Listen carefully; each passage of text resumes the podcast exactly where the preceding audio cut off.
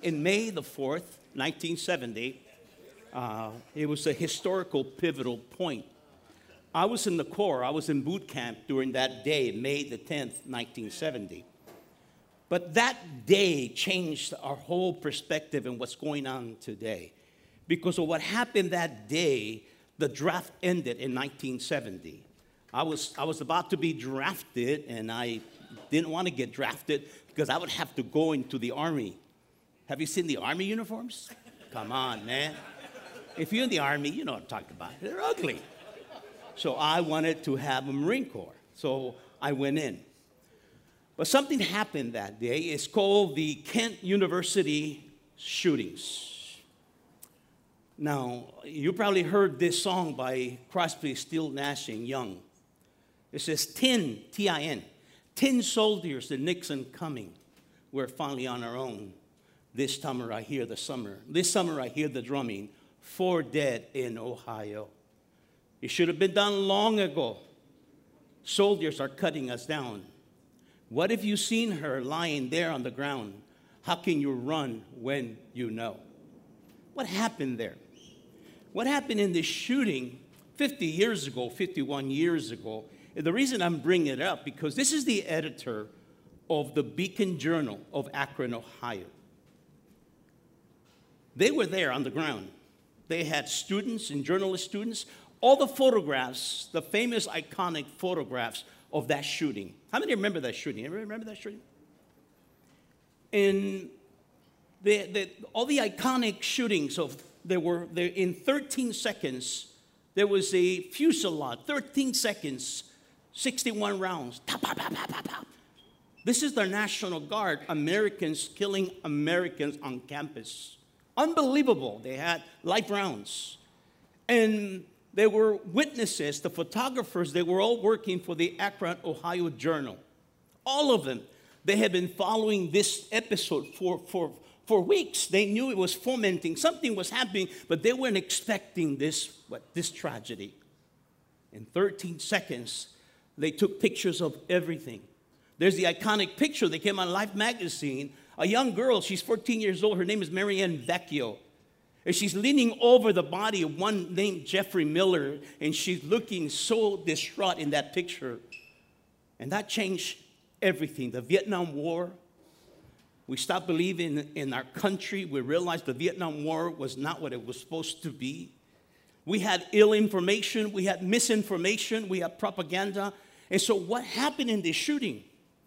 Everybody in Beacon Journal, they were saying, this is negligence. The National Guard, the general, brigadier general, should have had something irresponsible. But the machine started working. And Nixon, his administration, all the National Guard, basically they began to bring talking points, trying to spin the story. And they were saying that a sniper was shooting. And the Beacon Journal had statistics, it had ballistic records, and they did scientific. It says it was not a sharpshooter. There was not sniper.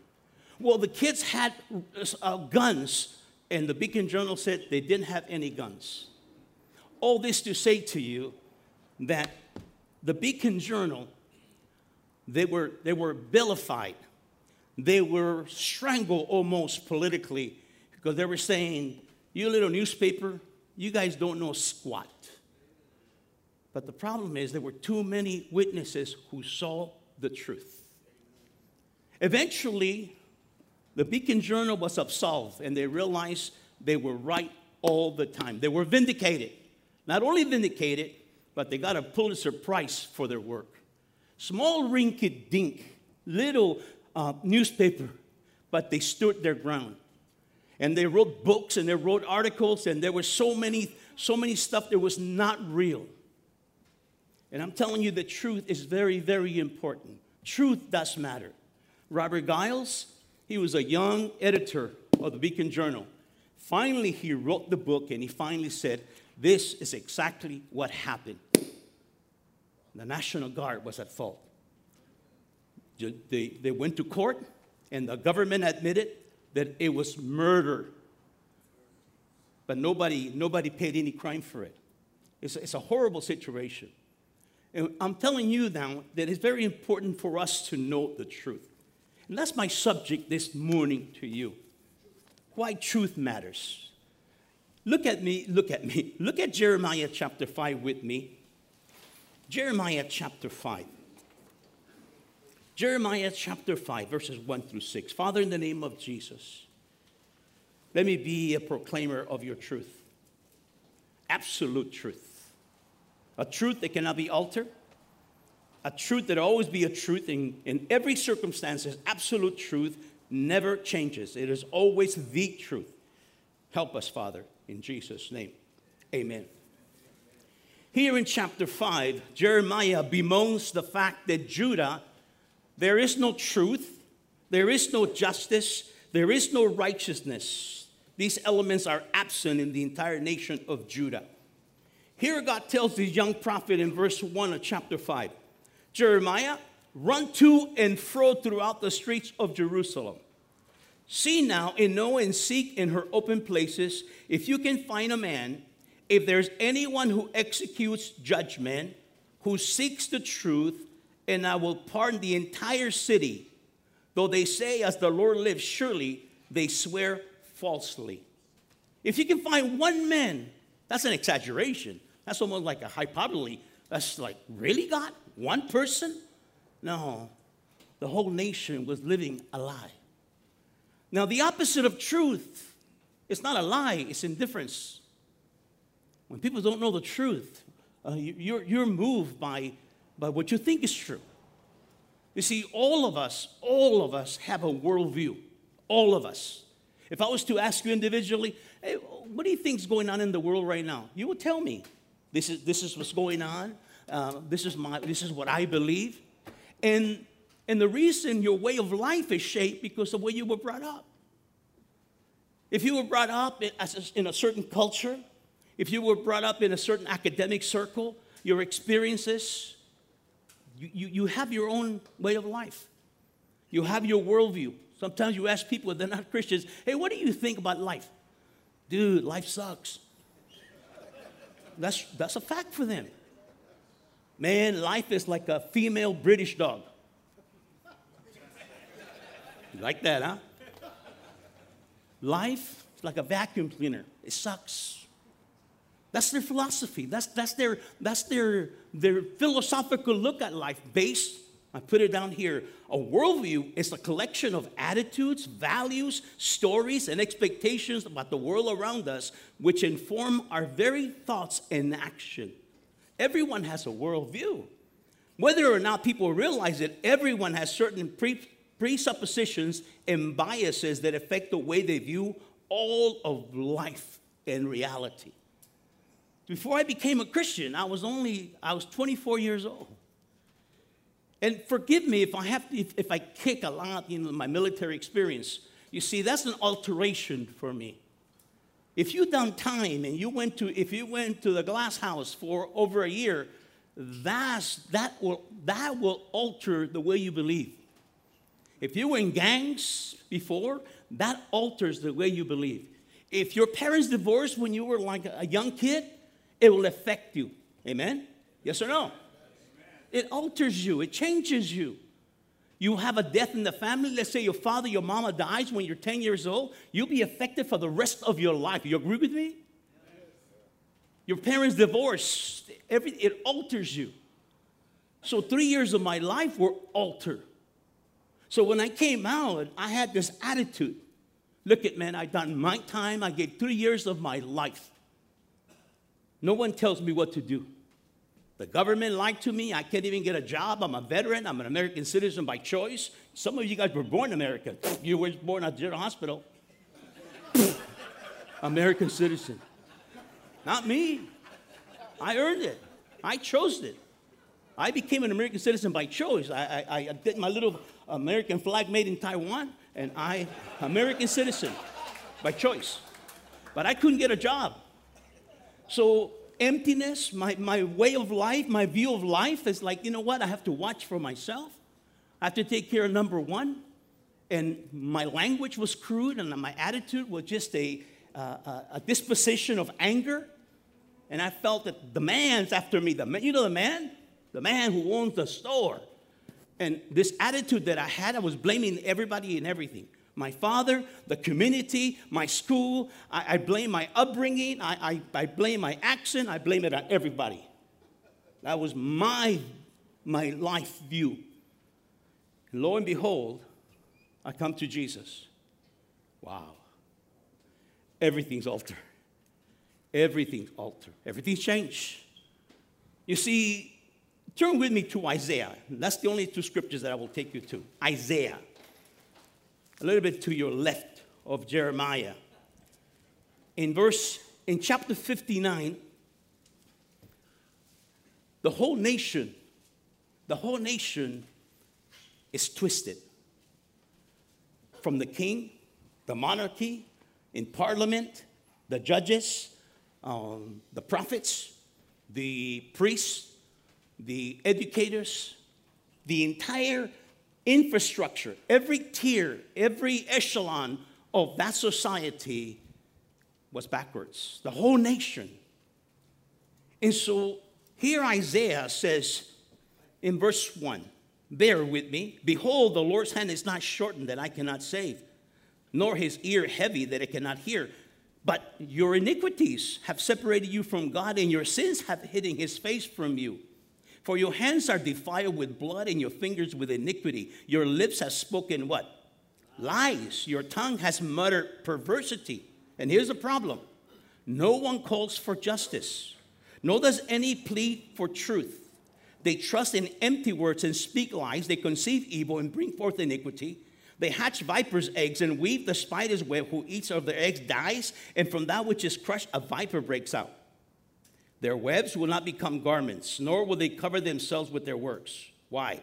Their works are works of iniquity, and the acts of violence is in their hand. Their feet run to evil, and they make haste to shed innocent blood. Their thoughts are thoughts of iniquity. Wasting and destruction are in their path. The way of peace they have not known, and there is no justice in their ways. They have made themselves crooked paths. Whoever takes that way shall not know peace. Therefore, justice is far from us, nor does righteousness overtake us. We look for light, but there is darkness. We look for brightness, but we walk in blackness. We grope for the wall like blind people, and we grope as if we had no eyes. We stumble at noonday, at its twilight. We are as dead men in desolate places. We growl like bears and moan sadly like doves. We look for justice, but there's none. We look for salvation, but it's far from us. Why? For our transgressions are multiplied before you, Lord, and our sins testified against us. For our transgressions are with us, and as for our iniquities, we know them. In transgression and lying against the Lord and departing from our God, we speak oppression and revolt, conceiving and uttering from the heart words of falsehood. Justice is turned back, and righteousness stands far off. For truth is falling in the street, and equity cannot enter, so truth fails. When in a society, when justice, when righteousness and truth departs from society, wait for a chaotic society. See, we're different, I hope and pray, because we had a change of mind. We had a transformation. We have a filter now. When I became a Christian, before I became a Christian, every other word in my language was a French fry word. French this, French fry that, French fry your mama. You understand what I'm saying, right? Every other word. People say, what's your language? French fry. Knucklehead. Idiot. Not that I was macho man. I just was ignorant. I was stupefied. I was a drunkard. I was doing drugs. My life was just called meandering in life. There was no way. There was nothing in the future for me. Nothing. The moment Jesus came into my life, a judicial reasoning came about in my head. Truth have come in here. Justice and fairness and equity had entered my heart. Discretion and prudence now was part of my life. Now when I was about to steal this guitar back in the days, I would say, take the guitar. I don't care who it belongs to. You know what? I can sell this. But I became a Christian, and then I thought, no, man, it belongs to somebody. Where'd that thought come from? I'm going to hurt somebody. Where did that come from? I didn't care before. I don't care if it belonged to you, I don't care. But now, something happened. Every time I was going to say French fry, I was like, hey, you know what? And I was stopped. What happened? Truth came and resided in my heart. Truth guides us. There is divine truth. This is what truth in Webster says. Webster's dictionary has many definitions. Fidelity, constancy, factual, true quality, true statement, obvious fact, something generally believed, honesty, conformity, loyalty, and accuracy. That's what Webster says. But the Bible tells us in the beginning, in the Old Testament, that our God is a God of truth. Let me quote the scripture. There's several of them. But in Deuteronomy 32, verse 4 says, the Lord, he is the rock. His work is perfect, for all his ways are justice, a God of truth, and without injustice, righteousness and upright is he. In Psalm 31:5, into your hand, Lord, I commit my spirit. You have redeemed me, O Lord God of truth. And there are more scriptures. I just gave you two. Or here comes the New Testament. Jesus comes, and the Bible says that Jesus quoted saying, I am the way, the truth, and the life. No one comes to the Father except through me. And you shall know this truth, and that truth shall make you free. Now stop for a moment. What is the opposite of free? What is it? Bondage. Imprisoned. Manipulated. When we don't know the truth, you think this is the truth, and this is the truth, and this is the truth. Well, I believe that, you know, that we, because, you know, I was raised in the hood, it has no value. And Jesus comes in, he says, listen, the gospel, my life. Jesus said, I am the truth. And if I tell you that truth can come in you, and you will be set free, liberated, emancipated. He says, but because I tell you the truth, you do not believe me. Which of you convicts me of sin? And if I tell you the truth, why do you not believe me? So there we saw in the Old Testament that the Father God is the God of truth. Amen? Amen. Then Jesus comes in, the second person of the Trinity, and he says, I am the truth. And he gives the truth. Now Jesus in the upper room, he's about to leave. He's going to be crucified. So he tells the disciples, I'm leaving, and they all get bummed down. He said, let not your heart be troubled. Neither let her be afraid. He says, I will not leave you as orphans, but I got to go prepare a place for you. I will not leave you comfortless. So what is he going to do? He says this, if you love me, keep my commandments, and I will pray the Father, and he will give you another helper that he may abide with you forever. And he's called the Spirit of Truth. So friends, here you have the Trinity. God the Father, the God of truth. Jesus, he is the truth. And now you have the Spirit of truth. So when the Spirit of truth comes upon you, here you read the operation, the office, the supernatural phenomena of what the Holy Spirit does in your life. You see, Jeremiah, the prophet, he was given a vision, a prophecy of a new covenant. It's mentioned in Jeremiah chapter 31. And this new covenant, he emphasizes it. It's not like the old covenant that I made with your fathers in the wilderness. That's called the Mosaic covenant. It was conditional. If you do this, I do that. And the new covenant in Jesus Christ is unconditional. Amen. Unconditional. Amen. He loves you even if you don't love him. That's the love of God. So Jesus, quoting from Jeremiah chapter 31, the features there in Jeremiah 31, he said, the day will come when I will make a new covenant with the nation of Israel. He says, you don't need anyone to teach you the word, for you will know it. From the least to the highest will know. He says, the Holy Spirit will be upon you and inside of you. when Jesus broke that bread, he says, this is the blood of the new covenant. He was inaugurating, this is the symbol. This is my blood of the new covenant for the forgiveness of your sins. He told us how it would work. He said this, the Spirit of truth whom the world cannot receive because it neither sees him nor knows him, but you know him, for he dwells with you and will be in you. The Spirit of truth whom the world cannot receive because they can't see him. They don't know him, but you know him, for he dwells with you and will be in you. And when the helper comes, whom I'll send to you from the Father, who proceeds from the Father, he will testify of me. However, when he, the Spirit of truth, has come, he will guide you into all truth. For he will not speak on his own authority, but whatever he hears, he will speak, and he will tell you things to come. So, Spirit of truth. So you and I, if you're a Christian, we have, I hate to be disrespectful, but we have a meter here. It's called a Bravo Sierra meter. Yeah. Understand what I'm saying, Bravo Sierra? Yeah, we have a meter now.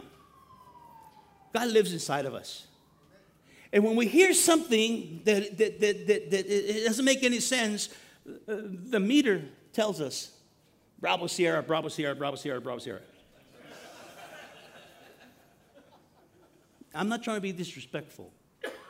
Let's call it baloney. It sounds crazy, baloney. It's a baloney meter. You hear it. Whether it comes from a president or congressman, it comes from a general, it comes from someone in office, you ask someone that you respect, and you realize they're not telling the truth. Something's happening. How do you know I have the Spirit of the living truth in me? I must be persuaded by God. I must be persuaded. I must be convinced that this is of God. The Bible says, test all things. Test them all. You just can't believe anybody that's telling you. I tell the people at our congregation, don't trust me. Don't believe me. Just bring your Bible and we'll go with the Bible. But don't trust me. Someone told me, you're an influencer. You better watch what you're saying. If I'm bigger than God, you have a problem. If I'm bigger than God, you have a problem. You're following me. Don't follow me. Don't follow me. And so the truth. Now, how do people get the truth? What are the mediums of dissemination in our culture and society? Where do people get? Where is the fountain of information that changes culture? What do you think it does? What kind of medium? I'll give you a hint. Social media. Right? Social media. Your kids are in social media. They're like this all the time. You walk around and they walk around with fingers like this. I say, why do you have your hand like this? Why? Yeah, I don't know. This is why. Hey, how you doing, man? Hey, what's happening? There are mediums. You get it from the media, cable news, politics, celebrities, gurus, beautiful people, authors, journalists, professors, generals, doctors, philosophers, humanitarian, pastors, environmentalists, talking heads, academic presidents, and so on. But there are main channels of communication. 1, 2, 3, 4, 5, 6, 7. They have 7. Number 1, education. The academic, they change people's minds. And what the school is teaching today in California, parents, you got to see what they're teaching. You got to see what they're teaching. Are we recording this? Yeah. Check it out for yourself. So you have education. Then you have business. Business is the primary mechanism whereby cultural goods are created and distributed. And then you have the social sector.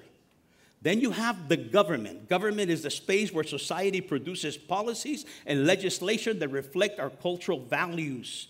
This channel's massive web of social structures can be leveraged to provide security and establish justice. Then you have the media. The media comprises the vehicles through which information, ideas, and cultural goods flow, from publishing to television to the World Wide Web and social platforms. This is the media. So if you're watching the news all the time, without having an equilibrium of truth, you're in a big problem. Because they sensationalize. I was watching the news for a specific purpose. And there were some Americans that were blasted in Afghanistan.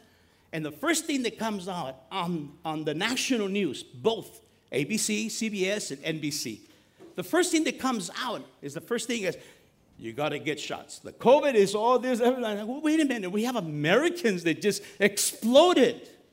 And it's close to home, by the way.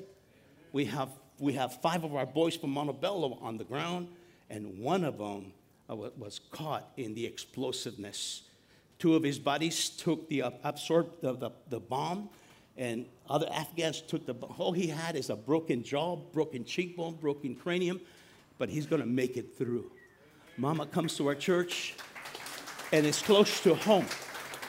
My point is that there are mediums of channels that convey to you what is truth.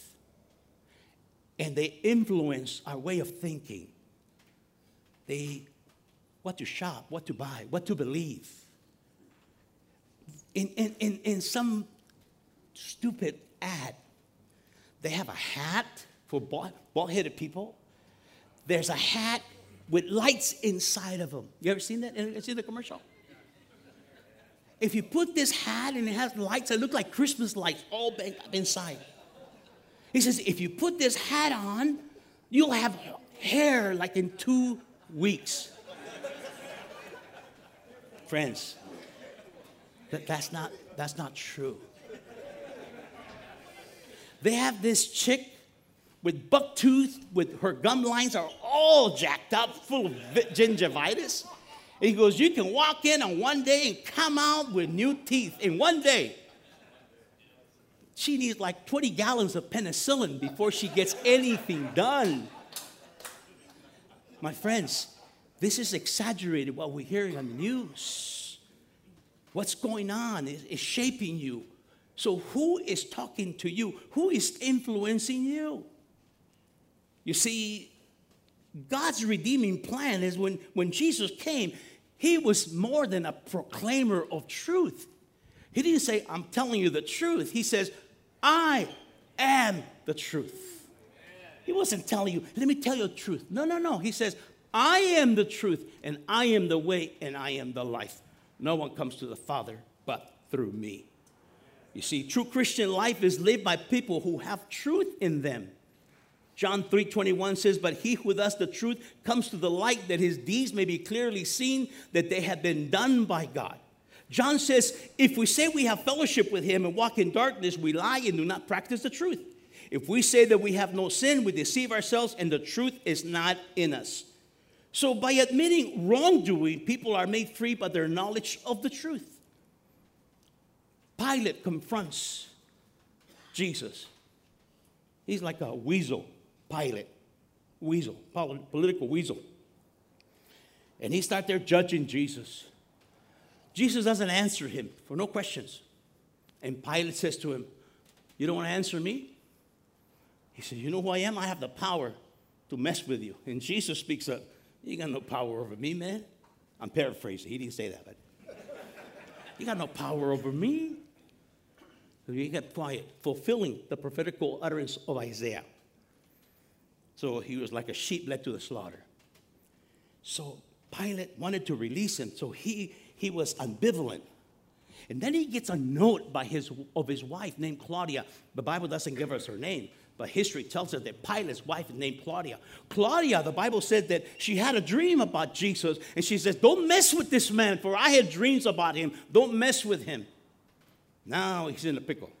Now his wife's involved now.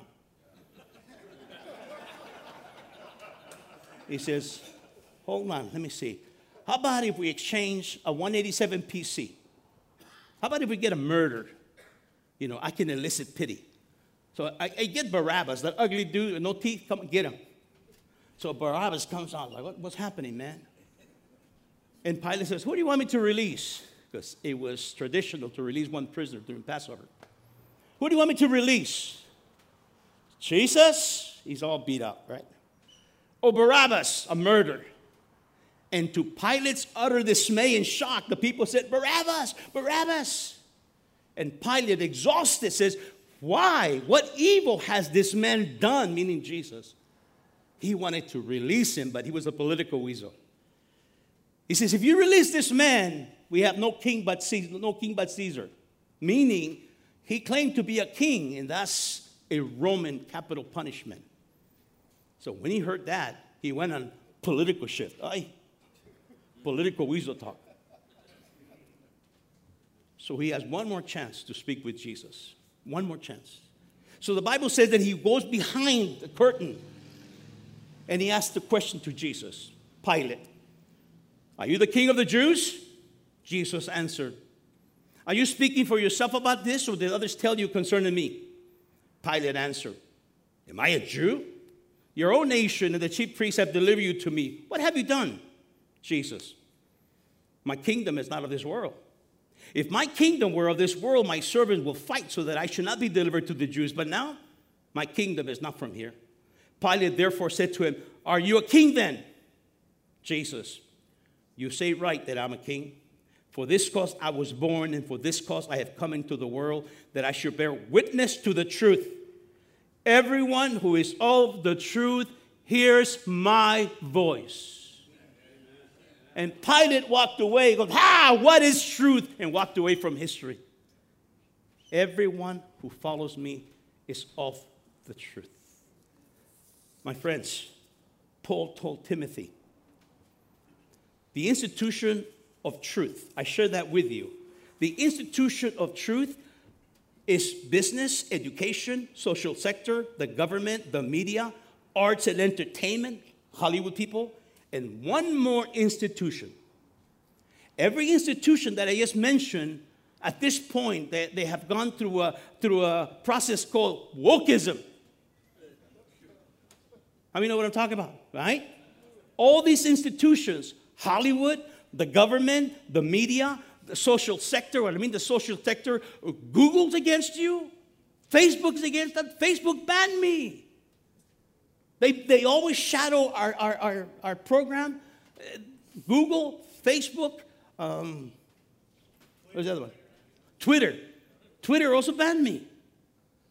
Because you say words and IA takes care of it, artificial intelligence. They hear it, they kicks in the word, and they kick you out completely. So all these institutions have already been taken over by wokeism. There's one more institution that they cannot penetrate. What institution do you think that is? The church. Thank you. The church. The church. They don't know how. Because we're moved not by politics, not by race. They're trying to divide us by race, and they've done a good job. Haven't they? What are we experiencing? Racial tension, polarization. This COVID thing has divided families, has divided churches, has divided pastors. He's like, are you for it? I'm for it. I'm for it. Look at us. The last song we sang, all of us were singing. We come from different backgrounds. We have accents. We have different skin colors. But inside, we are people of Jesus. The truth has set us free. Truth has set us free. So Paul was told by Timothy, said this, Timothy, I write so that you may know how you ought to conduct yourself in the house of God, which is the church of the living God, the pillar and ground of truth. 1 Timothy 3:15. Let me repeat that again, okay? I write so that you may know how you ought to conduct yourself in the house of God, which is the church of the living God, the pillar and ground of the truth. What is a pillar? A pillar is a structure that supports something on top. What is the ground? The ground is foundation. So truth, I just said it. Bear with me. I used to take drugs. The absolute truth. And before I came out, I wrote what was absolute truth. Absolute truth is something that is true at all times and in all places. It is something that is always true no matter what the circumstances. It is a fact They cannot be changed. The absolute truth. You see, the absolute truth is this. For example, there are two genders. Is that the absolute truth? Yes or no? Yes. That's an absolute truth. But someone comes and tells me that's your truth. I believe there's two genders and there's 52 other kinds. You heard that before, right? So are we going to go with this or are we going to go with absolute truth? So absolute truth trumps. It wins. So I'm just telling you that as Christians, we are to worship in truth, serve God in truth, walk before God in truth, rejoice in truth, speak to one another in truth, meditate upon truth. We are to bind truth around our necks, we are told. This is God's desire. 1 Timothy chapter 2, verse 4. God desires all men to be saved and to come to the knowledge of the truth. We are ambassadors of the truth. 1 Timothy 2, 7. For which I was appointed a preacher and apostle. I'm speaking the truth in Christ and not lying. I'm a teacher of the Gentiles in faith and in truth. Corruption of false teachers against those of the truth. They forbid people to marry and commanding to abstain from foods which God created to be received, thanksgiving by those who believe and know the truth. Characteristics of false prophets and false teachers. They are useless wranglings of men of corrupt minds and destitute of the truth, who suppose that godliness is a means of gain. From such withdraw yourself. Be diligent to present yourself approved unto God, a worker who does not need to be ashamed, rightly dividing the word of God. So you have all these admonitions of the truth. Listen, tomorrow, tonight, you're going to hear lies emanating from some of these places. And you're going to have to determine, is that a lie? Is that propaganda? Is that misinformation? It will come ill information. You see, information will become a thought. And a thought generated in your heart will become factual. There are many people, they're afraid and they don't know the facts. They don't understand. They live in fear. They're living in a phobic situation all the time. They live in terror.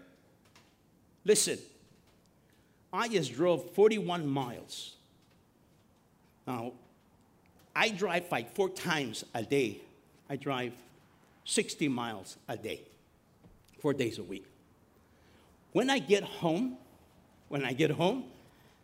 I put my foot in the ground, get out of the car, and I said, I made it, Lord.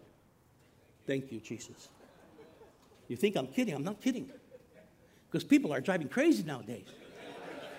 I'm serious. People are P.O. bad, man. And you don't mess around with them. I do the hippie Gandhi now. You know what the hippie Gandhi is? It's like I make a mistake, I don't yell, and I just. And then I do the Gandhi or the Virgen Guadalupe. Nobody can get mad at you. They expect you to flip them off. They go up to you. I go, just in case, I go, anybody knows what this means? Sorry, sign language. I go, oh, man. I go, all right, punk. Because nowadays, man, they go, I'm serious. And I'm telling you is that life is fragile. Just yesterday. A lady goes from our church, just goes to the ER. Oh, you have a little bit of pneumonia. Oh, yeah. And they got real bad right there in there. All in one day. ICU, intubation. All of a sudden, within 6 hours, she died. Wait a minute. Just like that. So, you know, you may not die of COVID. You may die of gingivitis. You eat all that pus in your gum, you die. Seriously. But I'm telling you, don't live in fear. Live by the truth. And that truth will set you free. Amen? Amen. Wow. Rob, check this out, Rob. Wow. God bless me. Wow. In all seriousness, man, listen. I don't know, but maybe there's someone here. You were brought in by a good friend. Whoever brought you here, they love you, man. I'm serious. Let's say you're not a Christian, right? You came in here and go, oh, man, weird people. They're singing. So you guys are holding hands, and some people are standing up and doing the kumbaya. And this is all new to you. I know. That's what happened to me. When I went to church, not only were they raising their hand, but they decided to hold hands. I go, oh, Lord. And not only they held hands, but we went up. Not only our arms went up, but they started doing that little shaking on one of these movements. Yeah, I'm a homeboy, man. I'm over here at Costa Mesa. Oh, Lord, have mercy. Oh. These Christians, man, they're weird, man. But something happened. The truth came into my heart.